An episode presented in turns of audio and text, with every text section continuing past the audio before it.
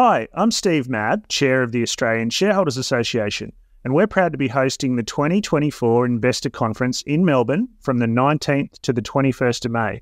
And we're stoked that Phil, the host of this podcast, is going to be our special guest MC. If you haven't heard much about the ASA conference, it's a flagship event that attracts around 300 investors and industry professionals, including the chair of National Australia Bank this year, the chair of AGL. We have Dr. Sam Hupert, the founder and CEO of Pro Medicus, and we've also got Richard White, the founder and CEO of WiseTech, coming along, along with many others. For a limited time, new members can enjoy special pricing on registration for the upcoming conference, along with a complimentary 12 month digital membership with the ASA. That's two day conference registration plus one year ASA membership for $499, a saving of 150 bucks. Simply search for Australian Shareholders Conference Register, click on two day conference non member, enter the discount code MEM as in member 499, the numbers 499, so that's MEM 499 to claim your special offer. Come along and meet me and Phil at the conference. We look forward to seeing you there. And I hope you enjoyed this episode of Shares for Beginners.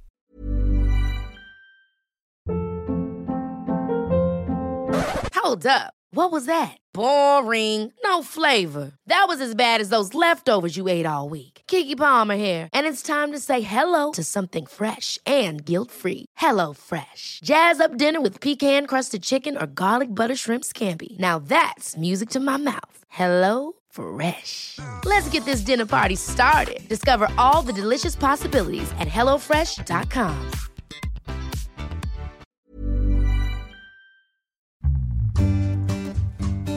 Shares for Beginners.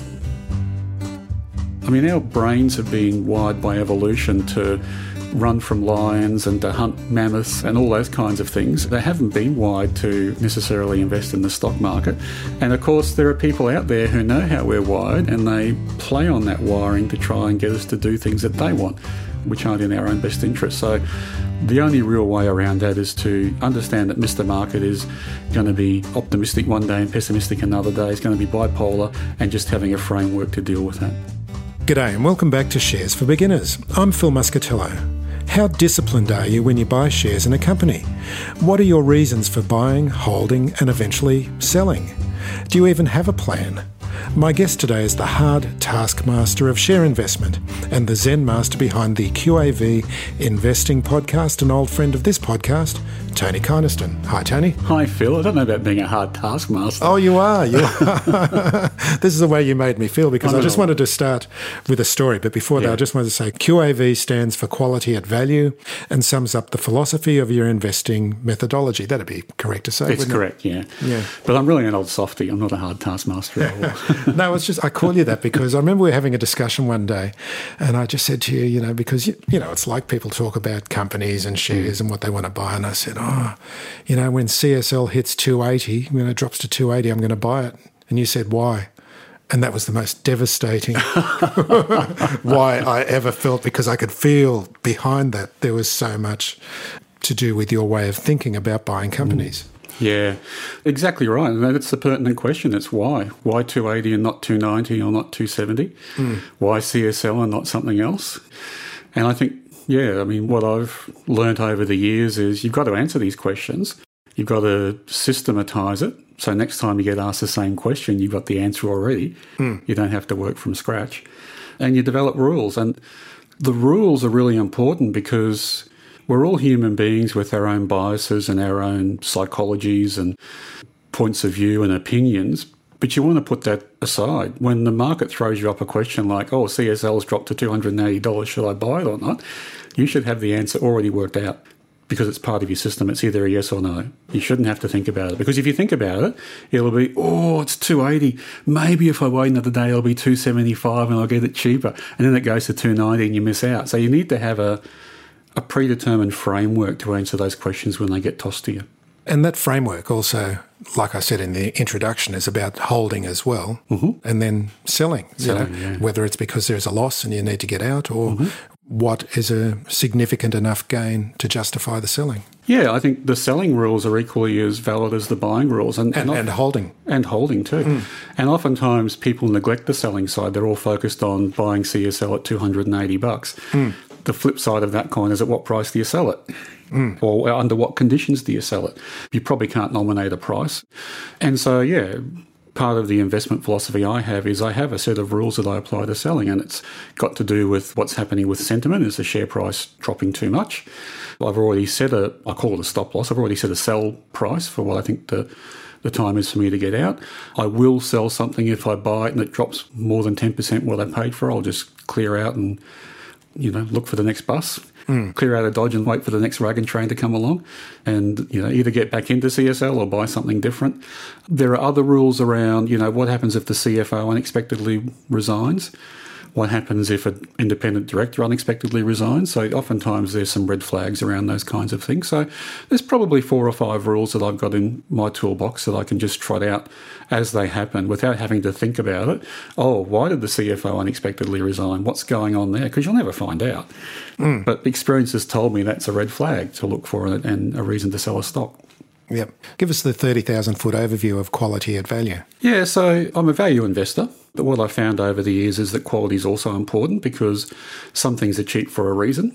And you don't necessarily want to get stuck into those, into buying a portfolio of cheap stocks, which are just going to stay cheap. So you do need to check the quality of the company as well that you're buying. But I mean, there are enough stocks on our share market that there is always going to be a value end to the market. Mm. And, you know, my entry into investing seriously was through people like Benjamin Graham, Warren Buffett, Peter Lynch, all those famous value investors who just have written loads on value investing. And it just, maybe it just suited my personality to have a, a framework to do things with, to have a system of rules to apply.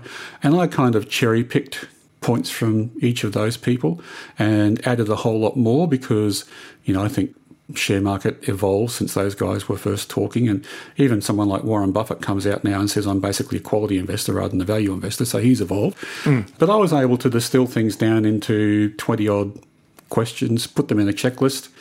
I think the real benefit for people who've been investing during our time period is the amount of data that's now available to a retail investor has just grown and grown and grown.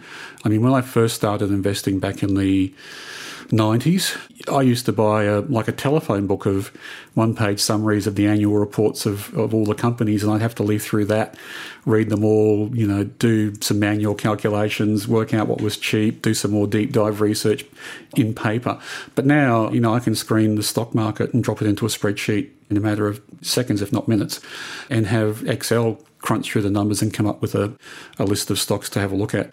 And that process is helped by having a checklist. So that's the other, I guess, part of my evolution that was really important was I used to have all these ideas in my head, you know, this is a situation which looks like it's worth investigating. But I read the book, The Checklist Manifesto, which talked about pilots before they take off, checking all their controls, running through a checklist, and that's reduced the error rate, the crash rate in, in airlines dramatically over the years.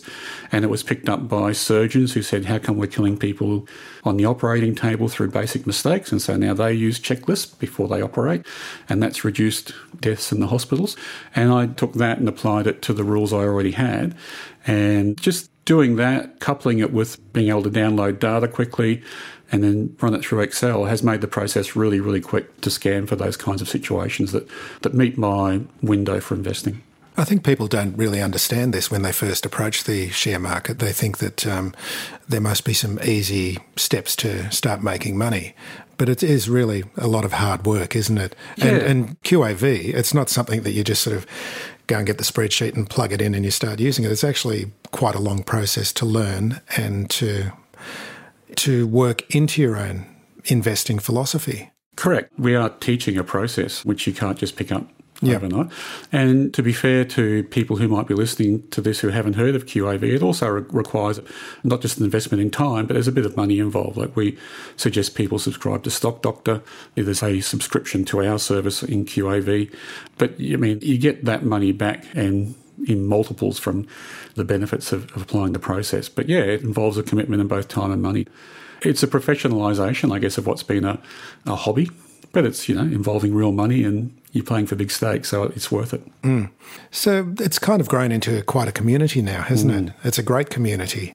You go into the Facebook group, and not only is it a very pleasant community without too much argy bargy, but people are asking very intelligent questions and providing a lot of intelligent input into people's investing styles. Yeah, I love our community. That- That's been mm. probably the real find of QAV for me, from my point of view. Generally, the people that gravitate towards us are sort of mid career professionals who are starting to think about their long term future, have maybe bought their house already, started to pay it down. They're starting to have more time to focus on their investments. They're thinking about whether they're getting a good deal from their financial advisors or their super funds, and they're starting to dip their toe in the water. And just, I guess, because of that kind of filtering process, we get smart people into the community and they ask great questions, really thought provoking questions, um, and they help each other. Some people who subscribed didn't want to join Facebook. They deliberately gotten off social media because of all the negatives that come with it. But I think the group that we've got there is just the reverse. It's just supportive, it's positive, it's really good. What have you found that's common to these people that uh, makes them interested in the DIY approach? Yeah, I think, uh, like I said, they're smart. They're generally coming from a professional, if not professional, then a small business background. The really other interesting thing is there's such a market out there for more information on how to do this yourself. The whole industry is geared towards getting you to sign up with a financial advisor or getting you to sign up with a wrap platform or a super fund or whatever. And, you know, having done parts of the AFSL course to obtain a license, that's not necessarily the best way to invest because, you know, there's a whole lot of other moving parts that are going on there, most of which are around keeping a lid on risk. But as we all know, risk and reward are a trade off. And, and if you keep a lid on risk, you're probably not going to get much more than the index in terms of the share market investing. And therefore, you may as well buy an ETF or an index fund or an LIC and save the fees. But if you really want to do better than that, then you've got to dig around and, and, come up with your own system. It's not hard to do better than that. And people sort of intuitively know that they can do better than that. It's just finding the right system and approach to do it. Yeah, finding the path or the way. Or, Yeah. yeah. I so hate that term journey, investment journey, Right. which you hear over the way. I'm going to institute El Camino, the way. The way, yeah, the investing way. so it's, it really is important to have a systematic approach. And it's not going to resonate. QAV is not going to resonate with everybody. No. And there are plenty of other approaches as well. And some of them are more technical and some Mm-hmm. of them are more value like your own. But it's really about having a system and sticking to that system, Correct. isn't it? Yeah, look, I don't really care if people are out there buying high growth stocks, if they're buying Bitcoin. I mean, it's up to them. It's a broad church. There are plenty of ways to make money, but just work out what you're doing first. As you encounter issues and problems, think about how you respond to it, write it down as part of your system. So the next time it happens, you know what to do. You don't have to reinvent the wheel every time. And as I said before, get the basics right, get the framework right on when you're going to buy, when you're going to sell, how long you hold for, all those kinds of things. And part of that is is valuation. So you're not just buying a story, you're buying something when the price is right and not overcooked. So all those kinds of things need to be distilled down into your formula and your system, but you've got to have one. Yep. And it's something that helps you to deal with the emotions that inevitably arise with when your money's on the line. Correct. Yeah, yeah. I mean, that's a really big part of investing, and taking the emotion out of it's um, another benefit of having a system, because yeah, like I think after a while, I don't think about the money in terms of dollars and cents. I think about it as a piece or a token, I guess. You know, I've got a portfolio of 15 to 20 tokens, and this is what they're all doing. And I tend not to focus on the dollar value. And that's something that comes after a while of, of moving money around. But that's an important part of the El Camino as well, hmm. of the journey. But yeah, I mean, our brains have been wired by evolution to run from lions and to hunt mammoths and, and all those kinds of things. They haven't been wired to necessarily invest in the stock market. And of course, there are people out there who know how we're wired and they play on that wiring to try and get us to do things that they want, which aren't in our own best interest. So the only real way around that is to understand that Mr. Market is going to be optimistic one day and pessimistic another day. It's going to be bipolar and just having a framework to deal with that. And I remember a previous episode we called Situation Normal. Yes. and this was just when everything was going down in 2020, March 2020, that's right. Mm. um, when we had the first COVID situation. And it was just great to say, situation normal. don't worry about it. Yeah. Don't think about it. Correct. That's exactly right. This is a market, just like uh, if you go to the gold market in Abu Dhabi and Dubai and haggle with the people selling you different types of gold. You're going to have good days, bad days. Come back next week and everything's going to be twice the price. All those kinds of things happen in markets and they go up and down. And you, again, if you don't have the framework for dealing with that, the first time you go through a crash, it's like, what the hell just happened? How come I've lost all this money? You'll be the roadkill you won't be on the journey, you'll be the roadkill. so yeah, you've got to have a way of approaching that systematically, and that helps you mentally deal with it as well. Are there any common questions and comments that come from listeners and uh, subscribers to QAV that you've noticed recur? Yeah, I think probably the most common one is that they get QAV, they're implementing QAV, and then they take their eye off the ball. Something happens, or they didn't apply the rules diligently. And that's a big thing. I mean, I remember going to the first dinner we had in Melbourne with our listeners, and uh, you know, one of them said, "What's the number one thing I need to do now that I'm getting involved in QAV?" And I switched across and I'm investing with it. And I said, "Understand, you got to do this every day for the rest of your life." You have to be diligent. And so the common questions that we get are, oh, I missed the sell price for that stock and it's dropped further. What do I do? Hmm. You know, and that's a common type question. And What do you say to that? well, the rule is there. Yeah. It's below the sell price. Mm-hmm. You're still holding it. Sell it. Move on. Yeah. It could go further. You've got to have these rules because there was one case I heard of recently where not a QAV stock, but someone who was investing in the small end of the market bought into a company. The share price dropped. They thought the correct thing to do was to double down and buy more. The share price dropped again. And then they asked the question, oh my God, what do I do? So, again, if they're applying the QAV methodology, there's rules around all those things. You don't double down. If it's below the sell price, you sell and you move on. There's plenty of other stocks that are above their sell prices and going up to make that money back with. Hmm. Any other stories like that? Any other comments that you get? Well, the other one I think that's been common is people will come in, and I encourage them to try and improve the process. Like if they've had a background of investing using, I don't know, return on capital as a key metric for it, which we don't use, what sort of insights can they bring to us from that? But what tends to happen is, and and so again, the process is if you want to change the QAV checklist, that's fine. Run it on paper first for a while. Don't use more than 10% of your portfolio to try out the new thing. And then if it works, and we're talking about sort of a 12 month process there because you need to go through a couple of cycles in the market mm. of results announcements and all the rest of it, a couple of seasons, then we can look at putting it into our checklist. But what tends to happen is people go, well, so and so on this other podcast said this, so I decided I was going to do some QAV and some of that. And of mm. course, when the cake doesn't rise when it goes in the oven, they come back and say, what went wrong? well, you've ridden two horses and they went different ways. That's what went wrong. Yeah. So I don't mind if people want to try and improve the process, but there is a process for improving the process. Yeah. That's great. A process for improving the process. A process. process for everything. You know, don't have to think about it.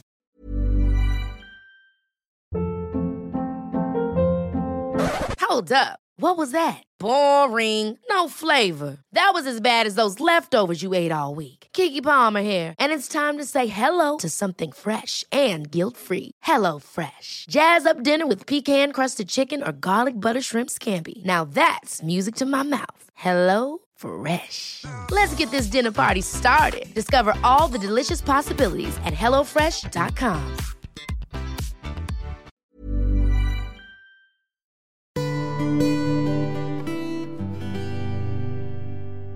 So, how much time is involved with the QAV process? You say people have got to look at it every day. How many hours? Every oh day? no, they don't look at it every day. No, it's more. I encourage people to do things like read the financial press every day. So I'd, I'd spend an hour a day, every day, reading the AFR. That sometimes will lead me to check a stock. Like there might be a news story in there about a CFO resigning or something happening, some merger and acquisition activity going on, and that might make me do a bit of research. But generally, it's about an hour a day.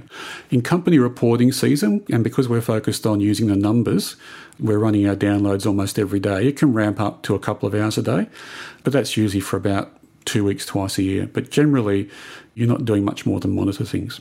So, we're recording today on the 18th of November, and the market seems to have been not really going in any direction in any particular way. What are your thoughts at the moment?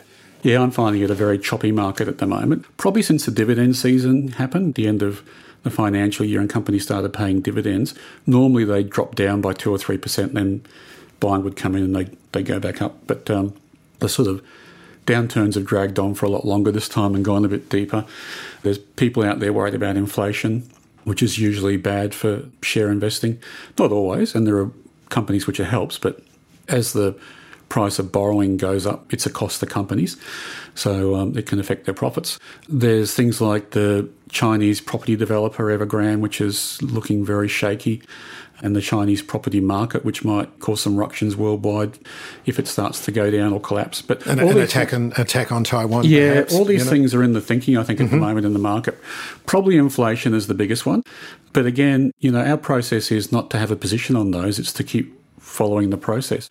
And yes, I probably turned over more stocks than I normally would because they are sketchy in terms of getting close to their sell prices for me more than regularly.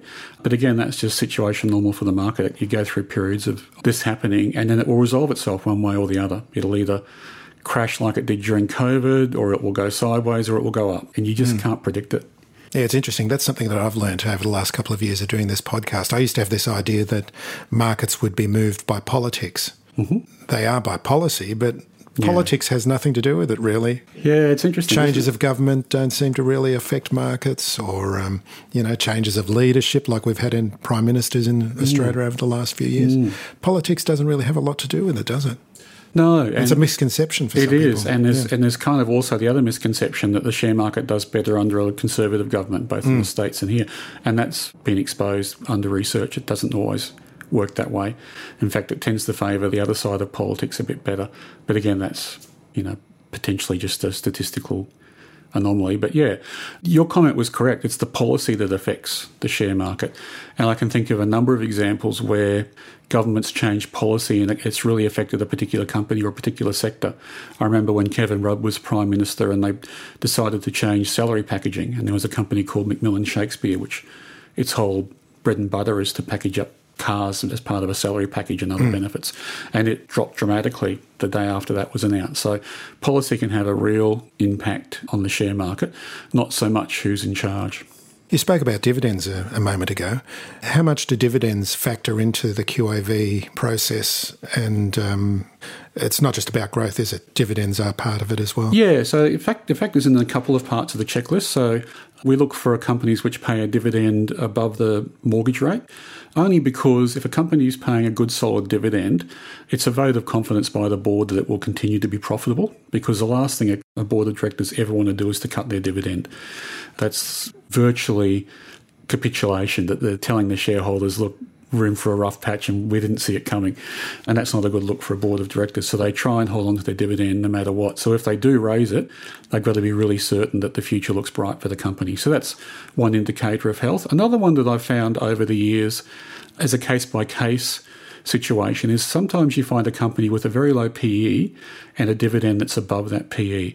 And when you find that situation, it's a really good sweet spot. And that generally is a great value buy for a company. But again, they're just a couple of points on the checklist. Everything else has to be right as well, not just those two things. But that's how the checklist evolves over time. You know, I've seen something which works, I've researched it, it goes in the checklist, and then it becomes part of the process going forward. I think what's going on at the moment is with interest rates being low, a lot of retirees have been forced out of fixed income investments and into the share market. And particularly, I think in the last half, we're seeing what I'll call dividend harvesting going on. So there are now funds, ETFs, LICs, which are basically there to provide a steady dividend income stream for retiring, and that's fine. They're, I think, moving the market a lot more these days than they have in the past when interest rates were higher.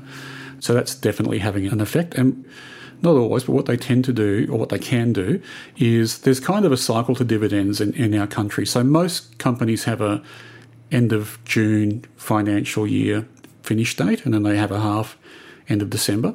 So that's when most dividends get paid after that. But there are also companies like three of the four major banks, plus Macquarie, who have financial years ending in September. And so they pay dividends in between all the other companies. And there's a few, like the retailers, who have a financial year ending in January. Cause Yeah, Harvey Norman's got a, Yeah. a strange cycle as well. Yeah. they don't want to have to do their, their accounts over Christmas, which is their busiest time. So there's almost like this sort of um, harvester going through the market at different periods, selling stocks and then buying the ones in advance of the next dividend. You know, they'll sell out of BHP in August when it pays its dividend, buy into one of the banks or all the banks, which then report in September. They get a dividend from them in October, November. They're out of them, then they're back into something else in December. So it's kind of like this harvesting machine that's going on. And I think I don't have any direct evidence for it, but my gut feel is that's driving the market a bit too. Really? Okay. So you expect dividends to be part of the return on investment for the QAV investor? Yes, we do favour stocks that pay dividends. Not every QAV stock pays a dividend, but we would probably get, I think from memory, our latest results were about 3% due to dividend income this year. Mm. And then the rest is growth on top of that. And presumably franking credits as well. Correct, yeah. Mm. Which have different meanings to different people, whether it's in a self managed super fund or in your own name or whatever, yeah. So it usually works as a tax deduction, doesn't it, franking The franking credits, credits do, yes. Yeah. It's a rebate on your tax for the tax the company's already paid on the profits which have then gone to fund the dividend that they've sent you. It's pretty unique, isn't it, around yeah, the world? It is, yeah. Yeah, it was Paul Keating, I think, it that was, brought yes. that in. Yeah, yeah, no double taxing of dividends. Yeah. Anything else that you've learned over the last two and a half years with QAV? Yeah, I think the tools have become better. I've become more rigorous. So before I started doing QAV, I was doing it myself in a lot more of a manual way than what I'm doing it now. And a large part of that is because some of the great minds in our community have come up with really good tools. So we have a great spreadsheet programmer, Brett, who has put together a, a way of calculating our buy and sell prices based on the charts for the stocks and another member, Andrew, who redid my spreadsheet in a much better way than what I had done it because he's a professional modeler. And yeah, so that's just a couple of tools which people have brought to us and offered it to the group. And it's made everything again simpler and more rigorous and quicker to use, which is great. I also notice there's always a lot of discussion about the three point trend line. Correct. I mean, we can't really show that, but um, this is really a technical tool which mm. shows a buy price and a sell price. Correct. And it's a very, very simple technical tool, isn't it? It is, yeah. So I'm not a big fan of charting, and I've had a good look at it over the years. And, and certainly, I'm not going to say people can't make money out of it, and they obviously have. But I tried to just take one element of it, and the simplest element I could find is that if you look at a price graph for a company, and generally over a longer term, so I use five years, and monthly data, so I'm not seeing too many wiggly lines, I'm seeing trends. The stock price moves in channels. Even if it's going up, it generally has an upper bound and a lower bound and sort of follows a funnel or a mm. path on the way up, and the same when it's going down. So I'm trying to draw a line for the downtrend and a line for the uptrend, and when they break those lines, that becomes a buy or a sell signal. Yeah. Well, you see a lot of those Bollinger Bands and things like that in these tools. And it's like that. It's a channel, isn't it? And you yeah. can see something, and that channel either, like I think with Bollinger Bands, the channel expands or mm-hmm. contracts as it's going in a particular direction. And that supposedly has got signals as well. Oh, there's many different yeah, versions. many of, of them. Yeah. Um, moving averages are another one which people use, and again, nothing wrong with any of those. I find with moving averages they tend to lag a bit. Like if it's a say a three month trend over a twelve month trend or whatever, mm. you've got to wait for the three months before you see the move. Whereas if you're drawing a line across the bottom of the troughs or across the top of the peaks, you'll see it the day it crosses, so you get a much earlier signal. But again, yeah, just trying to keep it as simple as possible. But again, pick that benefit out of that particular history of share market analysis that we can add into our process to make it better. Well, I think it's just also just important to understand how markets work and that mm. price action is actually part of it. If you're mm. not going to become a technical trader, I mean, that's a whole other discipline as well. Yeah. But understanding how it works and just being able to even look at a chart and look at a company's share price over a period of time shows a lot of things. It does, and it's particularly valuable for a value investor because the traditional value investor wouldn't look at the chart. They'd say, okay, CSL's cheap now and I'm going to buy some. Oh, CSL is still going down. What do I do? Okay, I'll buy some more. I'm convinced that my story and my valuation is correct. Whereas what we do is we say, well, here are the couple of hundred companies that meet our broad checklist. Let's now look at the sentiment of them because for some reason these companies, their share price is still going down. Do we have a high enough conviction to override that? Or do we just say, there's another 100 companies that are going up that we can buy into that still meet the same criteria. Mm. And so that's the basic philosophy behind it is that sentiment is the hidden hand, I guess. It's the consensus of what everyone else thinks about the shares. And you know, it's the wisdom of the crowd. So I think what QAV does is it takes a contrarian point of view, but it also combines it with the wisdom of the crowds because it's a market, right? I don't want to stand on the hill and, you know, be buffeted by the storm because I'm right. I want, I'd rather be at home with a cozy fire and or playing golf. Yeah, or playing golf with other people who think the same mm. thing about the share that I'm buying. Like I said, if there's just so many opportunities out there, you don't need to hold on to a falling stock, even if if it does meet our value and quality metrics. So people can find out more by going to qavpodcast.com.au. And also there's the podcast as well. Yes, that's right. With a fabulous podcast. Cameron Riley. Yeah. and look, that's the other learning I've had over the last two and a half years we've been doing it. I mean, Cam's turned this into a great business. He's really done a great job and, you know, fostering the community and all that kind of stuff and helping people learn the process. That's a real interesting dynamic. So I don't think people talk about investing in finances enough with their families, with their kids, with their friends.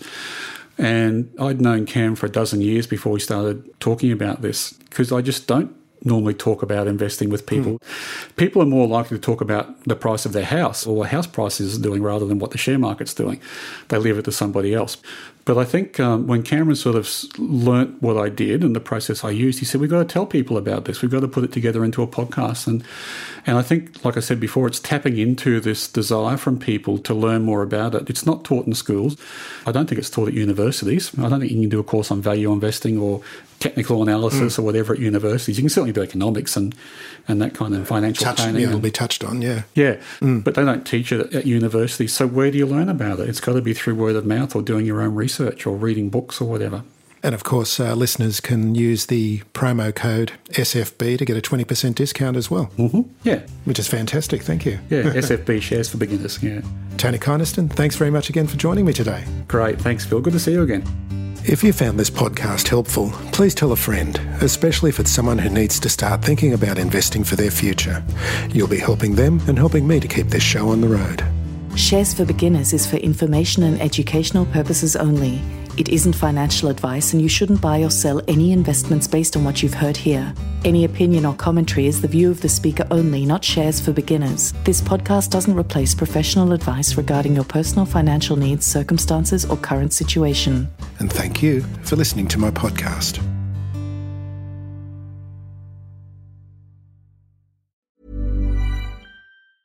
Ever catch yourself eating the same flavorless dinner three days in a row? Dreaming of something better? Well, HelloFresh is your guilt free dream come true, baby. It's me, Keke Palmer. Let's wake up those taste buds with hot, juicy pecan crusted chicken or garlic butter shrimp scampi. Mm. Hello Fresh. Stop dreaming of all the delicious possibilities and dig in at HelloFresh.com. Let's get this dinner party started.